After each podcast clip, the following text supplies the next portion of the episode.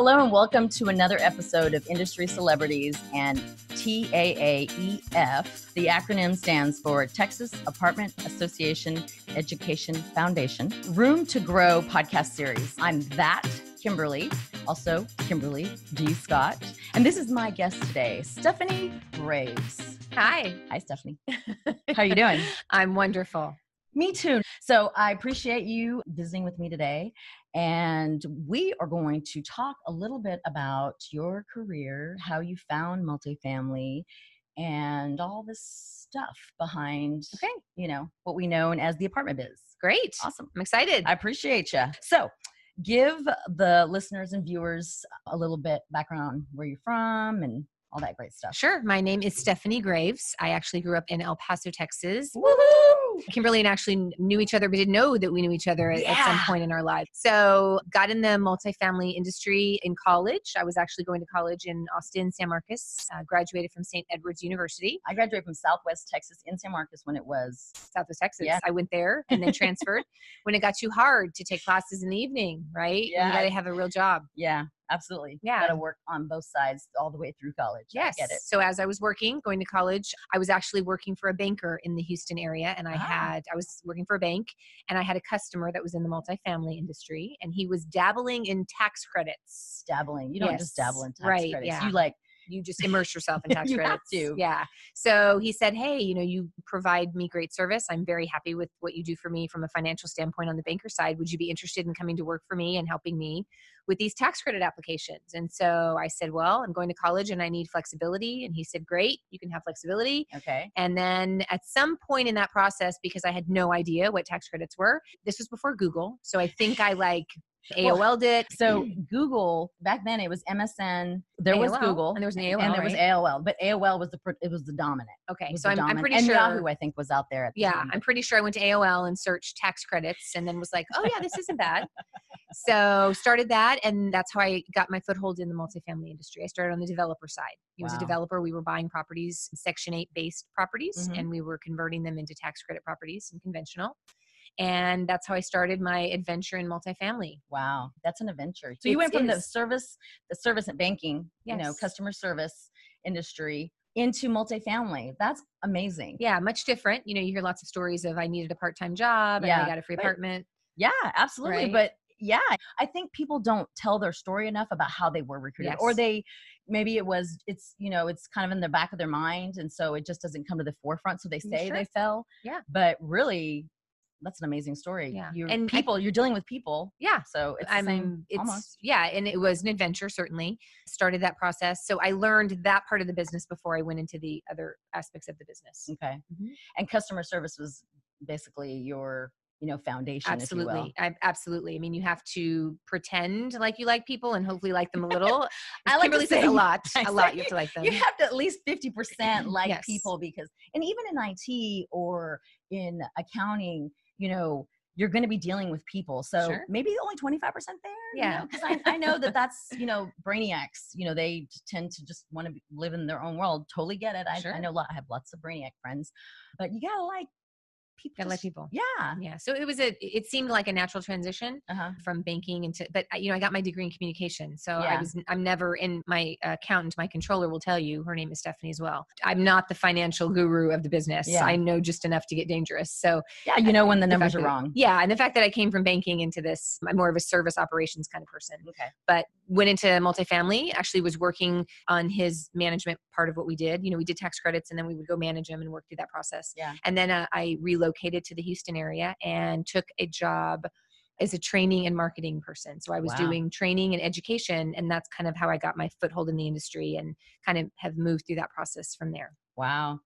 And would you say that because of your training in the banking world helped you within multifamily? I mean, because I know like being a Brinker manager Mhm. and the training I had to go through with them, sure which had to learn every position in the house, which helped me to speak to you know people I didn't know, work Mhm. my way through making sure resolve you know a problem, Mhm. find a solution for things you know throughout the day sure definitely helped me in my career today. Where do you think that that Well, you know, banking is, you know, lots of numbers, but the main part of what we do is people, Yeah. right? Same with banking is that, you know, now much of what they do is automated, but at that point it was very much a service and sales Oh game. yeah, absolutely. You know, Wells Fargo will tell you that it's much a very much a sales game.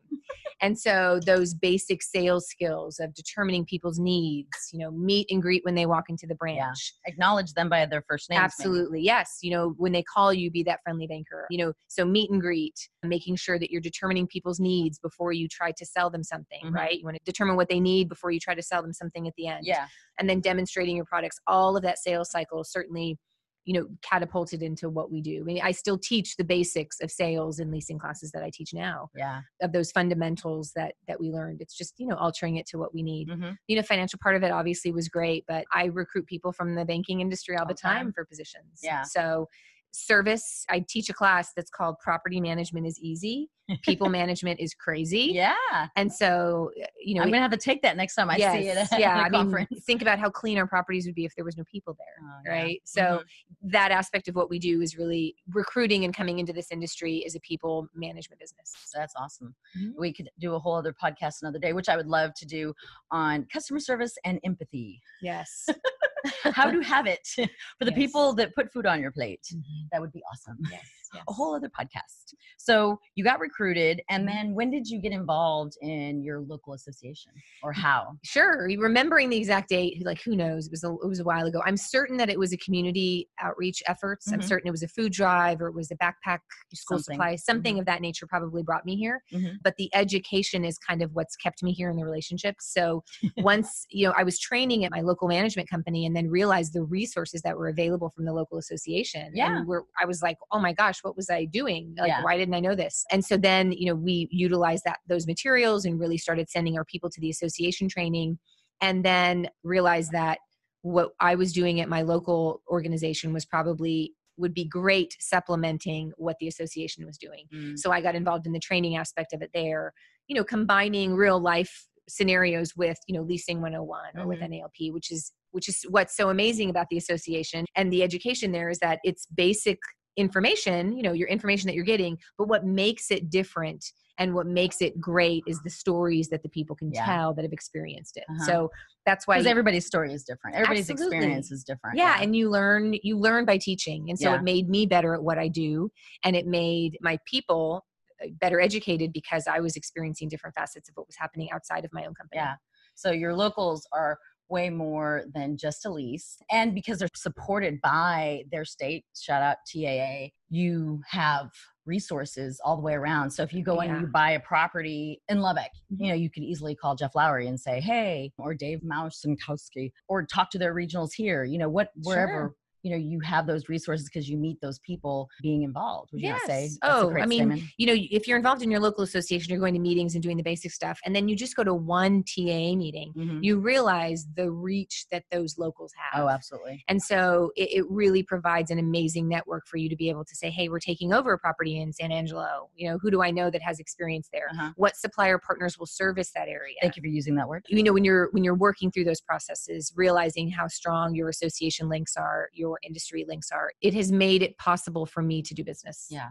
That's awesome. So It's resources that you need, folks. So, what would you tell someone that might be interested in finding a new career or want to, you know, have a career in multifamily or just change? Sure. I mean, what is great and also dangerous about what's happening in our industry is that many people don't realize that it is a- an amazing career path. Mhm. And so, you know, we're in need of people entering into the industry Yeah. and On all levels, all levels uh, maintenance, leasing, management, accounting, you know, HR, back rooms. marketing. Yeah. I Mm-hmm. mean, when we have a low unemployment rate in the nation, this is kind of what Mm-hmm. happens, right? Like it's hard to find the people. So if you are not happy in your job, if you are looking for something different, the apartment association, the apartments in general, multifamily, Yeah. provides a great avenue for that because one, I would say a degree is optional. Yeah. And so for a great deal of my on-site people and the people that I've met don't have a college degree Yeah. and or maybe started and didn't finish or Yeah. couldn't finish whatever that is. And there are a lot of executives that I Oh. met, you know, that were on site, went to regionals, you know, that moved their way up that Yeah. all started with a high school degree. Sure. And and learned as they went, got educated, you know, took the trainings from Mhm. locals to move their way up within their own organization. Yeah, and for the associations to have the amount of education possible. You know, Mhm. you go to college and you get a you know four year degree and it costs you fifty thousand dollars. You can earn Or multiple more now. Yeah, you can earn multiple designations and get some training that really means a lot within the within the apartment industry Yeah. for you know five thousand dollars. Yeah. And many of many times your your employers will help you with that cost. Okay. And there's grants and Yeah. you know all, so many opportunities. So one, that's I think that's great that you don't need a college education to necessarily make it here. The other is is that there's something for everyone. Yeah. You know, if you're sales driven, if you're economic driven, whatever that is. You're IT driven. yeah, there's a supplier partner path Yeah. that can provide a great income, and there's also a management path that can provide Yeah. a great uh, level of income. So, lots get of trained, opportunity. trained on both sides. Yes, Mhm. absolutely. Lots of opportunity. And the other thing that I think makes multifamily different from banking or uh, other things that I've been to before is the amount of cooperation and openness between Collaboration people. Yes, Yeah. between both management companies and owners and the supplier partners Mhm. because you know it's an environment where one flooring vendor will talk to another flooring vendor about products that are coming out Yeah. you know it's it's much more friendly welcoming environment than i think you see in the oil and gas Yeah. or in different career paths Yeah, I would totally agree. Everybody collaborates. We come together. We share. I always say sharing is caring, and if we don't evolve, we die. Mhm. So I feel like there's an abundance in the world for everyone, and the multifamily industry is very good about that collaboration and most part everybody's good about the sharing obviously they're not going to give trade secrets Sure. and, you know which really it's not rocket science right, Right. Mhm. it's people it's customer service it's Yeah. taking care of others and doing what you say you're going to do when you're going to do it like Mhm. it's keeping to your word Yeah. when I train classes, I usually give forms away. You know, let's say I give a due diligence checklist or Mhm. something, and you know, it's an Excel format, so you can edit it and manipulate it in your form. And everyone's like, "How can you do that?" And I'm like, "I probably stole it from someone and made changes to it to make it what I wanted." So you're going to do the Yeah. same. And Yeah. if I give it to you in PDF, you're just going to adapt it into Excel anyway. Yeah. So I would much rather just freely save you some time. yeah absolutely 100% know? i feel like again back to everybody's story and experience are different Mhm. like you were saying you, that, that excel spreadsheet that you got you know maybe you did develop it maybe you helped you know i wouldn't Sure. like to say that you stole it however you I adapted it, it. you you adapted it to Sure. what your needs because everybody's different Mhm. you know and there's enough out there for everyone but everybody's different i'm the same way when people ask And hope you're learning. Like, Yeah. As I'm learning, I'm Yeah. going to make everything better that I do. or go to google because google is your mother you can learn anything you want Yes. I mean, when people ask me, how'd you start or why podcasting? I'm like, well, first, Google is your mother. Second, Gary Vee, that was a quote from him. And he has a blog that he puts out, you know, Mhm. the equipment and everything else and, and the how and the what. And then I watched a whole lot of YouTube videos Mhm. and evolved to what I have here today. So, but I send people the deck, you know, it's Yeah. little mini, probably 10 PDF document. Here are all the things that I've tried. Here are all the things that I've used. Do what works for you, you know, Sure. test things out. But it's information that you can freely find on the internet. Mhm. So, what is some of the best advice you were ever given by someone, whether they're in our industry or not, Mhm. and how that affected you? Sure. When I moved from banking to multifamily and then eventually ended up in training, I worked for Debbie Solzer. Mhm. And Debbie had Shout out, Debbie. Yes, Debbie.